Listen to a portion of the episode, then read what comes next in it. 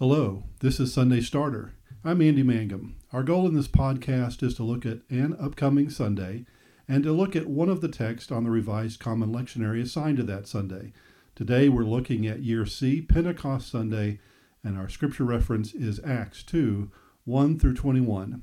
In this episode, we look at the traditional Pentecost story for Sunday.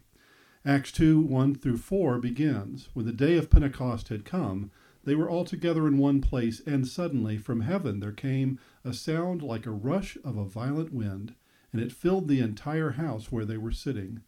Divided tongues as of fire appeared among them, and a tongue rested on each of them. All of them were filled with the Holy Spirit and began to speak in other languages as the Spirit gave them ability. Pentecost was an acknowledged Jewish holiday. It began as an agricultural festival, a harvest festival. It occurs seven weeks after Passover, and it is a part of the annual Jewish commemoration of the Exodus event. Around 18 or 19 centuries ago, it started to develop a re- time of remembering the law, the giving of the law at Sinai. However, it is unlikely that the connection between Sinai and Pentecost was in effect in the time of Jesus. Within Christian celebrations, it is acknowledged as the conclusion of Eastertide. It celebrates the gift of the Holy Spirit and celebrates the birth of the church, and it occurs in Christian timekeeping seven weeks after Easter Sunday. Much of the usual biblical commentary around this uh, text will focus on the historicity of the event, uh, wondering whether it is truly miraculous or whether this is Luke's understanding and description of the nature of speaking in tongues or glossolalia uh, in the, that event. Uh, and and I think that's uh, from for, from that perspective, it's it's fine for what it is. But the focus I would want to take is to look at Luke's, Luke's theological vision. What I have emphasized in this Eastertide series is the expanding circles, uh, looking at the ways in which the awareness of God's love, which has always been for everyone, but the awareness of God's love is expanding out from the early proclamation and witness of the disciples uh, into the rest of the world. The thesis, thesis statement of Acts, I believe, is Acts 1 8, where Jesus said, You will receive power when the Holy Spirit comes, and you will be my witnesses in Jerusalem and in Judea, in Samaria, and to the uttermost parts of the earth. The preceding verses also emphasize the gift of the Holy Spirit, where Jesus reminded them that while John baptized with water, the disciples of Jesus Christ would receive a baptism of the Holy Spirit. It is the gift of the Holy Spirit that both empowers the disciples' witness and their capacity to expand their circles. God is reclaiming all languages in God's vision. So for me, it causes me to consider the relationship between my understanding of the Holy Spirit and the life and the work of the church. The story of Acts continues. Verse 5 Now there were devout Jews from every nation under heaven living in Jerusalem. And at this sound the crowd gathered and was bewildered because each one heard them speaking in the native language of each. Amazed and astonished, they asked, Are not all these who are speaking Galileans? And how is it that we hear each of us in our own native tongue? Parthians, Medes, Medes uh, Elamites, the residents of Mesopotamia, Judea, Cappadocia, Pontus, and Asia, Phrygia and Pamphylia, Egypt, and parts of Libya belonging to Cyrene, and visitors from Rome, both Jews and proselytes, Cretans and Arabs, in our own languages we hear them speaking about God's deeds of power. All were amazed and perplexed, saying to one another, What does this mean? But others sneered and said, They are filled with new wine. The people in the story identify the apostles as Galileans, yet they are amazed that they hear in their own language. We still struggle with the relationship between the particularity and universality of God's work. The message originates from a particular place, Galilee but it stretches beyond that place. There's a touchstone here between the two focuses of Pentecost, the gift of the Holy Spirit and the founding of the church, the pneumatology and the ecclesiology, and the work of the two focuses of church in the New Testament. The New Testament speaks of church both as a local and universal reality. The term for church in the New Testament is ecclesia. It is not the only term used by early Christians to refer to themselves or their movement, but it is certainly a central term for the New Testament. The local congregation met regularly, had offices, cared for one another in sickness, among other activities that they had together. The local church uh, congregation appears to have been a tight knit gathering of people who served together and who, through covenant relationship, had bound their lives to one another in some way. All that is gleaned from the epistles. There are only two uses of the word ecclesia recorded in the Gospels in the mouth of Jesus, and they seem to reflect these two natures. Of the two references, one of them, the one in Matthew 18 17, seems to address this local community aspect of the church. Jesus was speaking of handling a disagreement between believers and discusses a final step, that being the involvement of the ecclesia, the church, meaning a local gathering of believers. The other reference or use of ecclesia by Jesus in the gospel comes in Matthew 16, verse 18. Jesus had asked his disciples who they confessed Jesus to be, and Peter said, You are the Messiah, the Son of the living God. Jesus affirmed Peter's response, indicating that he would build his church, ecclesia, upon Peter or upon Peter's confession of faith. We might call this the universal church.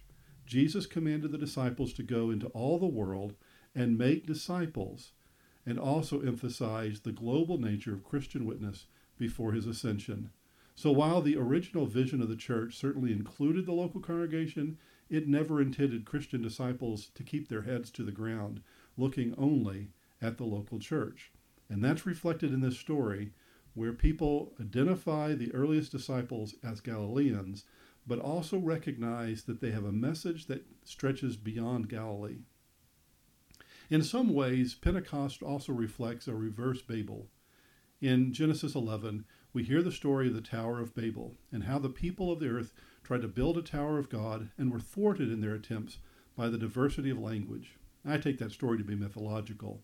However, there is a sense in which the miracle of people coming from different places and context and miraculously receiving a message is uh, in their own language has the implication of God lifting the curse, curse and at least for a brief moment reconciling the differences between people by creating a language that all could understand. It undoubtedly foreshadows the proclamation of the good news to the Gentile world. The focus of the text then shifts to Peter's sermon to the gathered people. Peter, standing with the eleven, raised his voice and addressed them. People of Judea and all who live in Jerusalem, let this be known to you and listen to what I say. Indeed, these are not drunk, as you suppose, for it is only nine o'clock in the morning. No, this is what was spoken through the prophet Joel. In the last days it will be, God declares, that I will pour out my spirit upon all flesh. Your sons and your daughters shall prophesy, your young men shall see visions, and your old men shall dream dreams. Even upon my slaves, both men and women, in those days I will pour out my spirit, and they shall prophesy. And I will show the portents of heaven above, and signs of on the earth below blood and fire and smoky mist. The sun shall be turned to darkness and the moon to blood before the coming of the Lord's great and glorious day. Then everyone who calls on the name of the Lord shall be saved. I am not from a creedal tradition. I grew up Baptist, and for the past 30 years I have served in a disciples context. But I've come to value the early ecumenical creeds of the church, especially the Apostles' Creed. The Apostles' Creed formed out of baptismal liturgy a baptismal candidate would enter the water and would be asked three questions Do you believe in God the Father? Do you believe in God the Son? And do you believe in the Holy Spirit? Their response would come from some version of the creed. They would elaborate on their answers. Yes, I believe in God the Father, maker of heaven and earth. Yes, I believe in God the Son, born of Mary, suffered under Pilate, crucified, died, buried, rose again, ascended, and returning. The final stanza included the belief in the Holy Spirit, and what follows may seem like they belong to um, something else, that they are just an assortment of beliefs. Uh, they include things like a belief in the Holy Church, forgiveness of sins, the communion of saints, and life everlasting. I believe, however, that the Creed was envisioned or envisioned these as the work of the Holy Spirit, that these are what the Holy Spirit does in the world, just as the first two stanzas speak of God the Creator and God's creative power in the world, and God the Son and God's redemptive work in the world. The Holy Spirit in the Hebrew Bible is the breath of God. It gives life to all creation. In the creation narrative, the Spirit of God is active from the beginning, Genesis 1 2. In Genesis 6 17, there's reference to God's judgment against the world, and God says he will destroy all flesh in which is the breath of life. You can also look at Genesis 7:15. In Numbers 16:22, the people petition God for leniency by describing God as the God of the spirits of all flesh. The creation psalms also emphasize the role of the spirit within creation, especially the creation of life. Psalm 36, 33 6 uh, said, The Lord uh, made creation by the breath of his mouth. And Psalm 104:30 says, When you send forth your spirit, they, that is all humanity, or all creation, uh, are created. The Holy Spirit is the giver of life. The Holy Spirit, as God's breath, is understood as a life giving force, both physically and spiritually.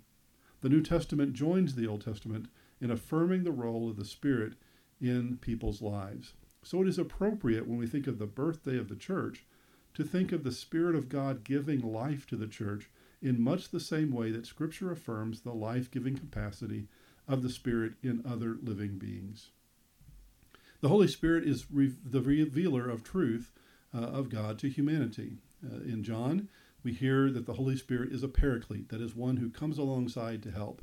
And the paraclete carries on Jesus' ministry after his ascension, John 14, 16 through 17, verse 26, as well as 16, 7 through 15.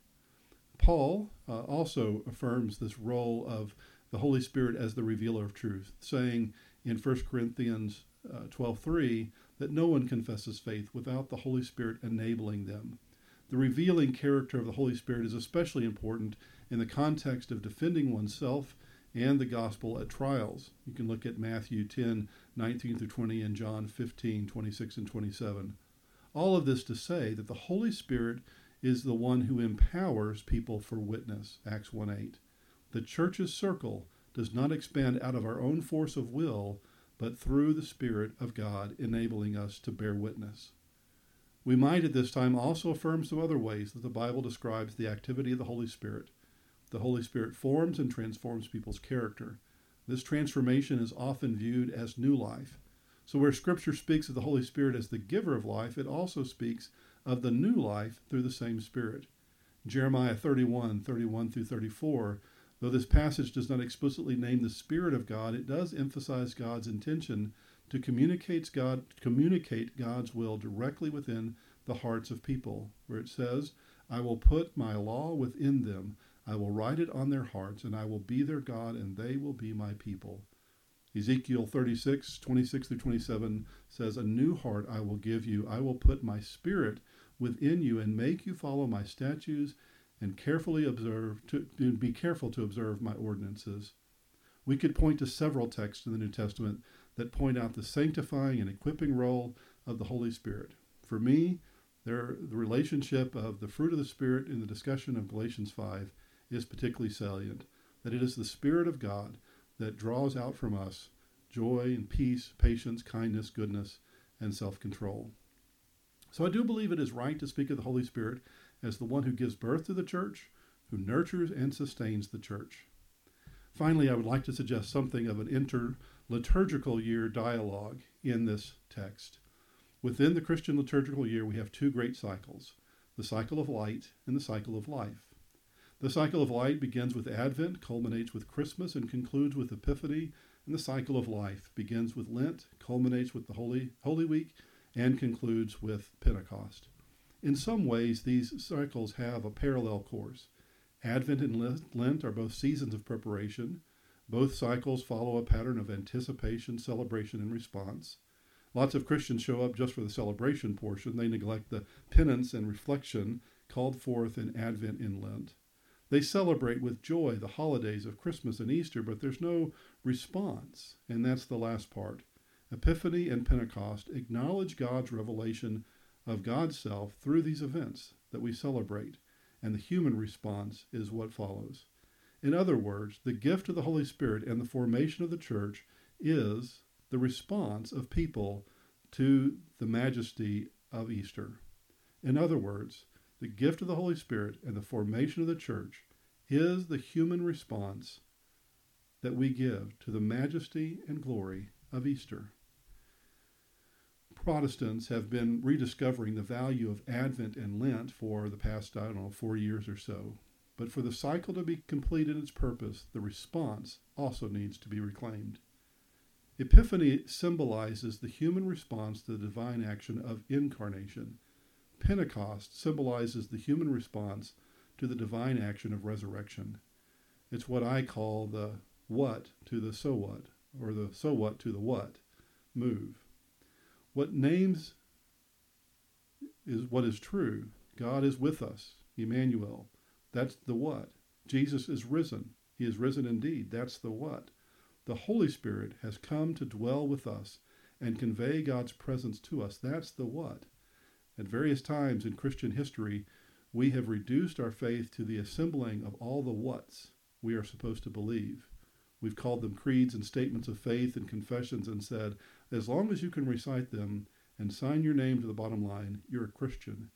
Yet the gospel consumes more than that.